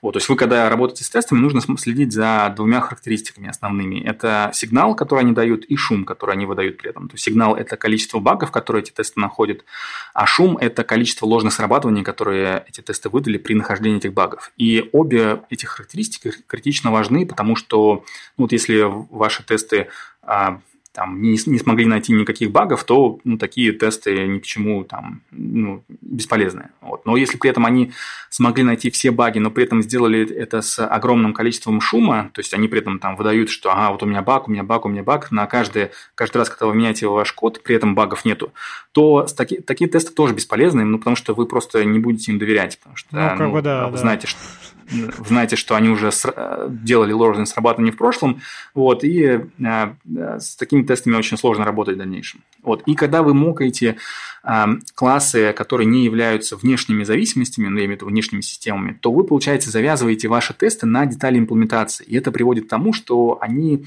э, начинают выдавать большое количество ложных срабатываний. Вот. И, собственно, поэтому лондонская школа не верна в ее подходе к макированию. Почему при этом классическая школа не верна? То есть, с одной стороны, можно подумать, что ну, а макировать внешние зависимости, такие как база данных, это ну, нормально. На самом деле, такие внешние э, на самом деле внешние зависимости у вас тоже бывают двух типов. Первый тип – это те зависимости, а, которые не видны вашим клиентам, то есть вашим, допустим, если вот вы пишете какой-нибудь API, вот, и у этого API есть какая-то своя база данных, то к этой базе данных только у вашего API есть доступ. Ну, то есть внешние клиенты, а, внешние там системы, они ну, не могут них этого, да, да, да, они этого не видят. Да, да. Угу. да то есть это а, является таким, это по сути является частью вашей системы. Вот, и а, из-за этого то, как именно ваше приложение работает с этой базой данных, тоже является деталью имплементации. И завязываться на эту деталь имплементации тоже не нужно, потому что это будет, опять же, приводить к к ложным срабатываниям ваших тестов. То есть, если вы не, не хотите, а, чтобы ваши тесты там превращали, ну, а, выдавали срабатывание каждый раз, когда вы там, допустим, разделяете колонку на две, там, name, допустим, разделили на first name и last name. Вот, а вам нужно проверять как ваше приложение в целом работает с этим, а, а, с этой табличкой, а не ну, то есть я имею в виду конечное состояние, которое ваше приложение оставляет в этой базе данных. Вот это вам нужно проверять, а не то, как именно она это делает, то есть никакие там хранилки она вызывает, никакие ну, SQL-запросы да, да, да. посылает. Угу. Вот, поэтому такие зависимости, я их называю в книге а, а, managed зависимости и unmanaged зависимости, то есть управляемые зависимости и неуправляемые зависимости. А, управляемые зависимости – это те зависимости, к которым только у вашего приложения есть доступ, то есть у, которые полностью подконтрольны вашему приложению. Это вот, как правило, файловая система, а, и там базы данных. Это ну, типичные да, примеры. Да, да.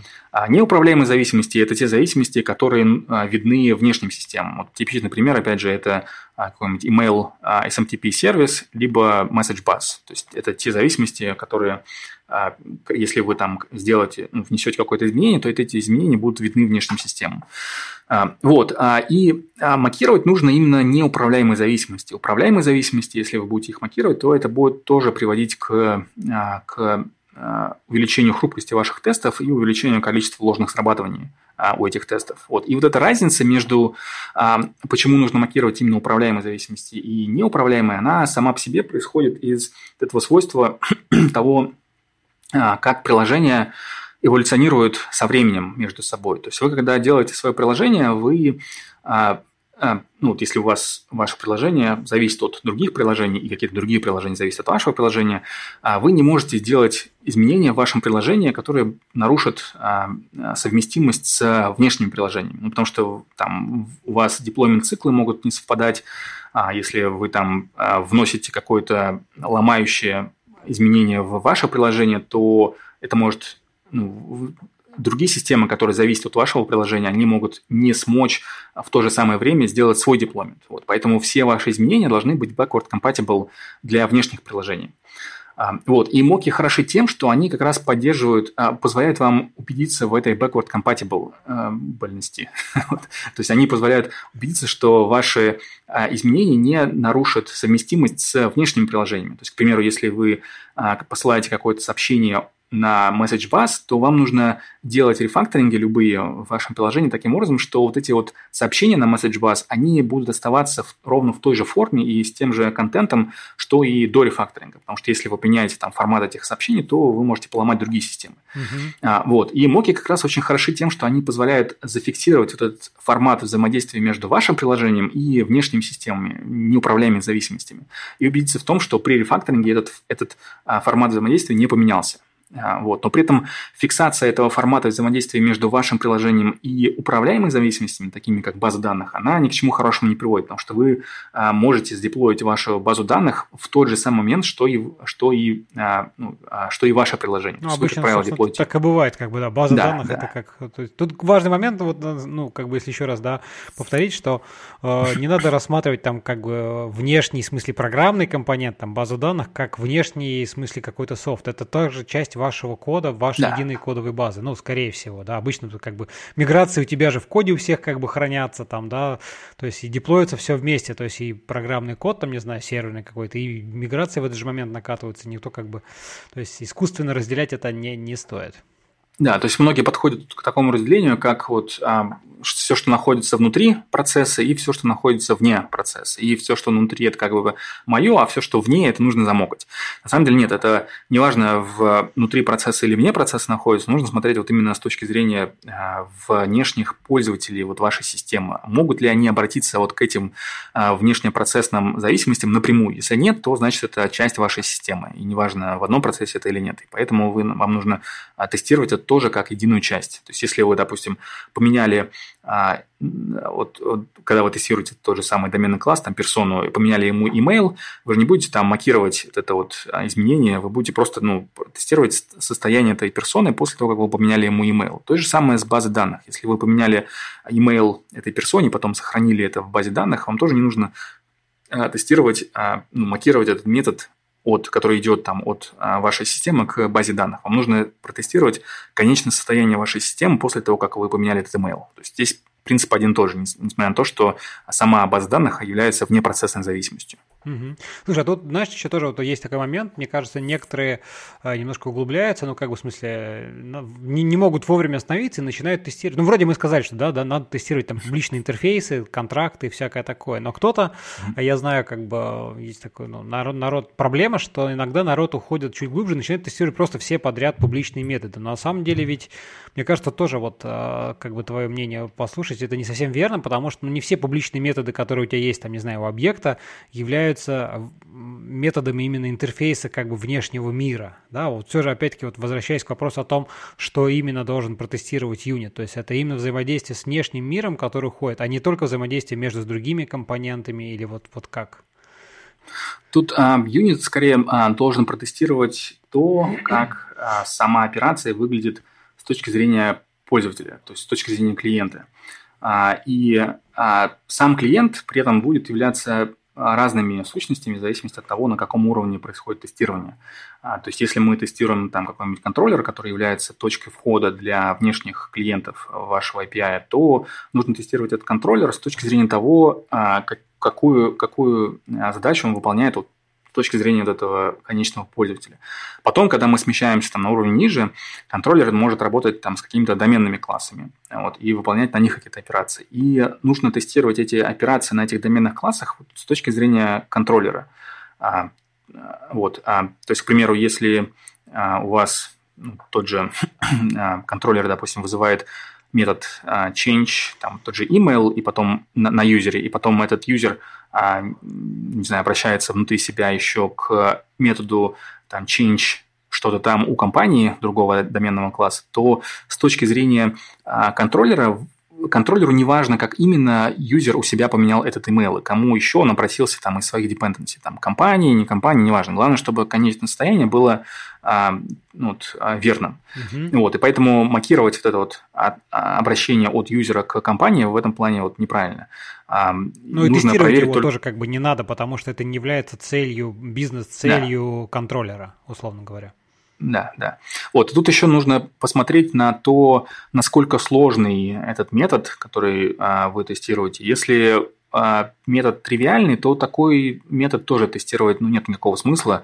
А, например, а, тот же самый конструктор, который просто ну, присваивает какие-то внешние а, а аргументы своим внутренним полям а, и кроме, ничего, кроме этого ничего не делает, или там, не знаю, публичные сеттеры те же самые, тестировать такие, такой тривиальный код нет смысла, потому что э, оно просто приводит к тому, что вы увеличиваете э, размер кода в ваших тестах, но при этом эти тесты не добавляют никакой, никакого value э, ваш проект.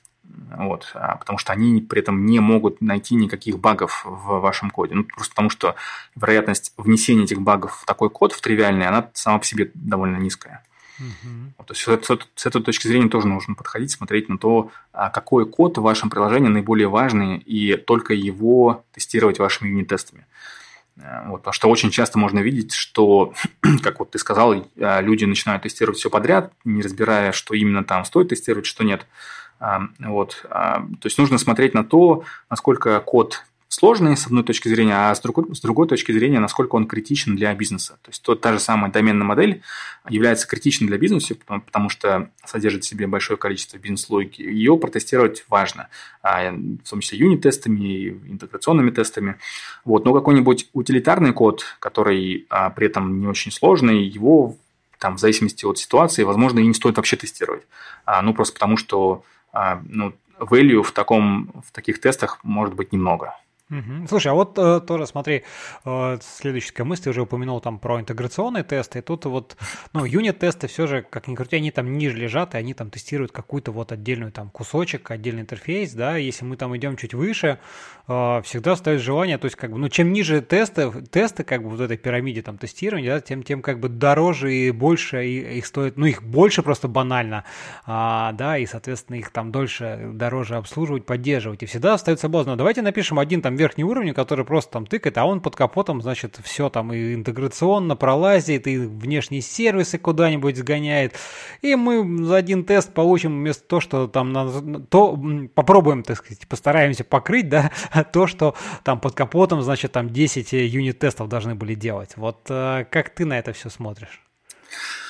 Э, тут, да, тут э, с одной точки зрения с одной стороны, такие тесты, ну, я имею в виду юнит-тесты, а, если для совершения одной операции, ну, какой-то а, верхний уровень операции вам необходимо протестировать там 10 классов, то, скорее всего, там слишком в приложении слишком много слоев. А, это тоже очень частая проблема во многих приложениях, когда а, слишком много создается уровень абстракции. Там какой-нибудь persistence layer, потом создается им интерфейс layer, abstraction layer, там, не знаю, implementation layer, business logic layer и так далее. Вот они друг на друга наслаиваются. И вот если это все юнит-тестировать, то приходится юнит-тестировать эти слои по отдельности. А вот. И это приводит к тому, что действительно вам приходится писать огромное количество юнит-тестов для того, чтобы протестировать одну фичу, одну атомарную фичу, которая атомарная вот с точки зрения клиента. А тут скорее нужно подходить к этому к там, а, так, что сам код нужно рефакторить. Нам нужно отказываться от а, слишком большого количества слоев. На практике на вам на самом деле больше двух слоев, как правило, не нужно. Ну, там трех, в зависимости от того, как вы будете рассматривать а, ваше приложение. То есть первый слой – это доменная модель, второй слой – это сервисы приложения, и вот некоторые еще люди разделяют третий слой – это инфраструктура. Ну, это, как правило, можно считать просто частью сервисов приложения. Вот. И а, больше этих двух-трех слоев вам, как правило, не нужно даже для сложных проектов. И вот эти наслоения, они ни к чему хорошему, как правило, не приводят, только к усложнению тестирования. Вот. Это вот с одной стороны. И когда у вас таких слоев абстракции становится немного, то покрывать юнит-тестированием, юнит-тестами такой код тоже становится намного проще. А, то есть, чтобы протестить вам какую-то одну операцию, вам не нужно будет создавать там 10 юнит-тестов, вам можно будет там вот здесь двумя, там, допустим, а не 10. А, вот. И с таким кодом уже на самом деле складывается обратная ситуация, когда а, для того, чтобы провести интеграционные тесты, а, чтобы интеграционными тестами покрыть все edge кейсы, вам нужно необходимо будет а, писать много этих интеграционных тестов.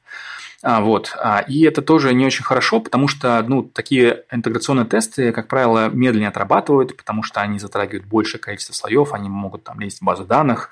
А, вот. И подход, который я рекомендую сделать, это необходимо протестировать как можно больше edge кейсов юнит-тестами, то есть все вот эти какие-то такие... Ну, пограничные условия. Самые. Пограничные, да, условия, которые там, не знаю, приводят, какие, могут привести к каким-то ошибкам. Вот их нужно протестить юнит-тестами, которые сами по себе будут а, отрабатывать быстро. Вот, а, поэтому они там не будут задерживать слишком сильно ваш юнит-тест suite. Вот. А при этом интеграционными тестами нужно покрыть один happy pass, то есть тот случай, который а, приводит к успешному результату, вот, и который будет проходить через все ваши внешние зависимости. Вот, то есть таким, образом вы проверите не просто работу вашей доменной модели, а интеграцию этой доменной модели с внешними зависимостями, такими как базу данных. Это тоже важно, потому что, ну, если очень часто можно видеть так, что вот вы протестировали юнит-тестами, а приложение все равно не работает, потому что, там, не знаю, забыли а, протестировать, а, как оно работает с базой данных, либо с внешними какими-то сервисами. Вот, и здесь интеграционный тест очень хорошо помогает в этом плане. Uh-huh. А, то есть интеграционными тестами нужно покрыть, а, соответственно, интеграцию вашей доменной модели с внешними системами и все edge-кейсы, которые вы не смогли покрыть юнит-тестами. То есть очень часто бывает так, что в сервисах приложения, в тех же самых контроллерах, а, у вас тоже есть какие-то ифы, а, которые ну, там, содержат свою какую-то логику, и которые нельзя перенести там, в доменную логику. Такое тоже бывает. Вот. И вот эти ифы тоже следует, как правило, протестить интеграционными тестами, вот. Ну и в итоге у вас будет получаться такая пирамида, где у вас а, большое количество юнит-тестов, которые тестируют а, все возможные пограничные случаи, и там один-два интеграционных теста на один бизнес-use case, который тестирует в основном это happy pass, вот, и проходит через все зависимости, просто чтобы убедиться, что не просто логика ваша работает в изоляции от всего, а она работает правильно а, в интеграции с вашей базой данных и с внешними сервисами. Угу. Ну да, мне кажется, самый такой подход, подход разумный. Слушай, а расскажи... Это как раз э, да. пирамида тестирования, да. Угу. Слушай, расскажи, вот, э, ну, может быть, наверное, такая довольно стандартный вопрос, как бы, как вообще начать писать юнит-тесты, то есть, ну, как бы, наверное, все их, ну, ну хотя, может быть, я слишком поторопился, погорячился сказать, что все, вот, наверняка их кто-то не пишет, но в целом просто вот какие-то из твоего, так сказать, опыта, э, best practices, может быть, подходы к, к написанию там юнит-тестов и и в том числе интеграционных. То есть, ну, какие-то явные какие-то вещи, которые, возможно, там новичкам могут сразу там сэкономить какое-то количество времени, да, если, чтобы не напороться, так сказать, на, на чужие грабли. Да, а, ну, тут на самом деле это такой вопрос. Мне тоже кажется, что довольно много людей уже пишут тесты, но это, скорее всего, не так, да, потому что наверняка много компаний, где все еще не тесты не особо распространены. А, тут когда у вас не было юнит-тестов заранее, начать писать их, эти юнит-тесты, довольно сложно, потому что, как правило, а, код в таких проектах тоже не приспособлен да, для юнит-тестирования. То есть такой код, как правило, сильно связан там, между собой, у них нету четких вот этих вот границ, по которым можно сделать разбиение, по которым можно сделать, провести тестирование. А, то есть там нету, допустим, какого-то dependency injection правильного. А, вот. Поэтому, да, такой код довольно сложно тестировать. И здесь, на самом деле, возникает такая дилемма, когда, с одной стороны, чтобы протестировать такой код правильно, вам нужно его отрефакторить, но с другой стороны, для того, чтобы его отрефакторить, вам нужно иметь тесты. Ну, как бы, да, ну, чтобы убедиться, как... что мы не сломали. Да, да, да, exactly. Поэтому, как бы, такой chicken and egg появляется проблема. Как ее решить? А, я рекомендую в этом случае а, начинать покрытие такого кода с интеграционных либо end-to-end тестов. Вот, то есть у вас, а, получается, другого способа просто нету. Вам нужно, а, так как вот доменную модель вы протестировать, скорее всего, не сможете, там, контроллеры ваши тоже не факт, что сможете, а, нужно тестировать такие, такой код с так сказать, с одного, ну, с начала до конца, end-to-end тестами. Вот. И потом, после того, как у вас покрытие какое-то будет более-менее хорошее, а, начинать рефакторить и начинать спускать вот эти end-to-end тесты по пирамиде тестирования вниз, а, ближе к юнит-тестам. То есть, по возможности, к, а, ну, чтобы end-to-end тесты смещать либо в сторону интеграционных тестов, либо в сторону юнит-тестов. Потому что такие тесты, как правило, будет потом проще поддерживать, их проще запускать, они будут меньше времени занимать. А, вот. Но начинать у вас ну, другого способа нету. А единственный способ – это да, end-to-end тесты, потому что вот это end-to-end – это единственный такой интерфейс, который будет оставаться у вас неизменяемым после рефакторинга вашего кода. А, ну, потому что других таких швов у вас, по сути, в коде может просто не быть, если у вас там ну, не было, как я говорил, нормального dependency injection того же. Угу. Понятно, да. Ну, принципе, да, наверное, тут сложно как-то придумать какие-то еще варианты. Ну, можно, как бы, а, не знаю, быть храбрым и тестировать, в смысле, рефакторить без тестирования. Я имею в виду без юнит-теста. Такое тоже возможно, но это такой а, ну, как, опасный момент. Э, знаешь, как обычно, ну, пользователи потом все проверят и скажут, что что-то сломалось, что-то пошло не так. Э, ясно. Слушай, ну давай немножко еще поговорим про книгу. Вот расскажи, как появилась вообще идея э, написать, да, про юнит-тесты. Видимо, видимо, сильно они у тебя болели, видимо, как бы много ты на, про них думал. Да, у меня на самом деле сама идея появилась сначала, э, ну, написать книгу, а потом я уже думал, про что я буду писать. А, вот как, интересно, интересно.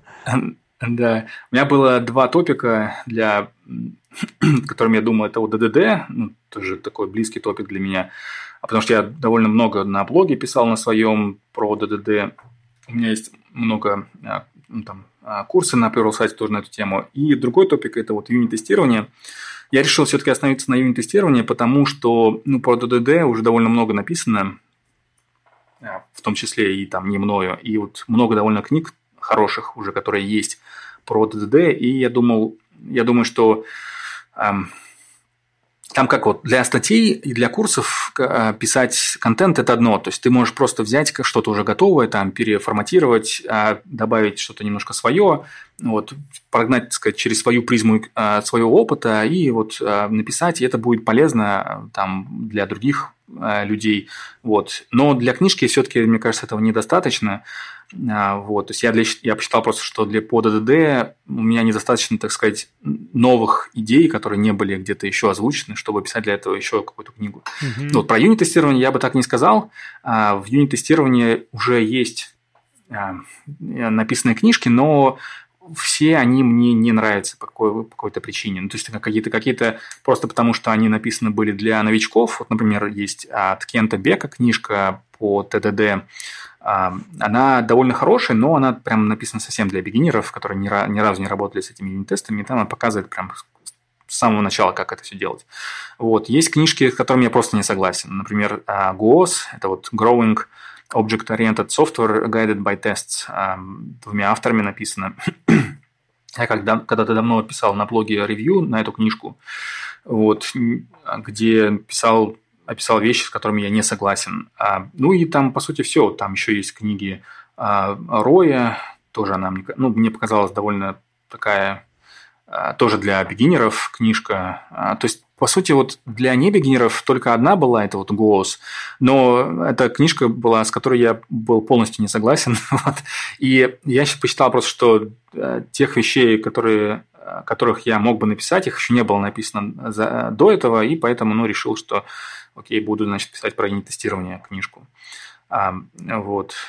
Ну, Сколько ты вот вре- времени, времени потратил в итоге вот на написание? Ох, времени... Сил. Я вообще рассчитывал... Да, сил очень много, времени тоже немало. А, я рассчитывал, что книжка у меня уйдет где-то год. Я закончил ее чуть раньше. Где-то я, наверное, закончил писать ее за 9 месяцев. Книжка такая среднего размера, где-то 300 страниц, но очень плотная, я бы сказал. То есть там прям ну, воды довольно мало. А, и писал, да, я вот говорю, 9 месяцев ее, а, и прям всеми вечерами и выходными каждый практически день без остановки. То есть времени ушло очень много. Писать. И очень часто вопрос, вот, который мне задают, это будешь ли ты писать вторую книгу, и ответ нет. И не только у меня такой ответ, потому что все, кто написал одну книгу, вторую книгу они писать больше никогда не будут. Потому что это такой процесс слишком трудоемкий, и ну, слушай, это, это, это значит, что как бы какой-то выхлоп, вот, э, э так сказать, э, позитивный, не, не перевешивает те силы и ресурсы, которые были потрачены. То есть какую то цель ну, преследовал ну, написать книжку? Ну, просто поделиться как бы своими мыслями, либо, ну, это можно и там и в блоге, и в статьях сделать, да? А вот все же именно как бы книга, это действительно нечто, ну, немножко другое, другой уровень, как бы. Какая цель была написать?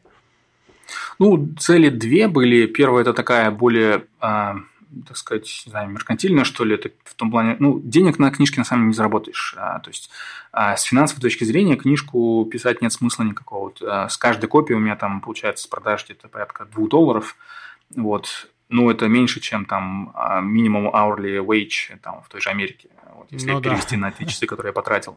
Ага. То есть э, ради этого писать ее нет смысла, а меркантильным в том плане, что все-таки книжка это добавляет такого статуса э, человеку, вот, э, там, тем более она запаблишена, если каким, не, не сам издатом, а вот таким известным паблишером, типа Аурайли, либо Маннинга моего, вот, то она такого статуса добавляет. Это вот моя меркантильная цель была. Вторая цель – это все-таки рассказать про юнит-тестирование, потому что я считаю, что ну, в индустрии тех вещей, о которых я в этой книге говорю, о них мало очень говорят, вот, и нету какого-то такого четкого понимания о том, почему нужно именно так, а не иначе. И в книге я вот постарался прям подойти к описанию этих вещей прям с нуля и до, а, ну, как вот самых базовых вещей. То есть сначала там описать а, такие, так сказать, аксиомы, вот, потом из них сделать а, практики, вы, вывести другие практики, вот на них построить еще практики. Ну, то есть такая вот from, the, from ground up, такой выстраивать свой кейс, так сказать. Вот mm-hmm. почему именно нужно делать так, а не иначе. Вот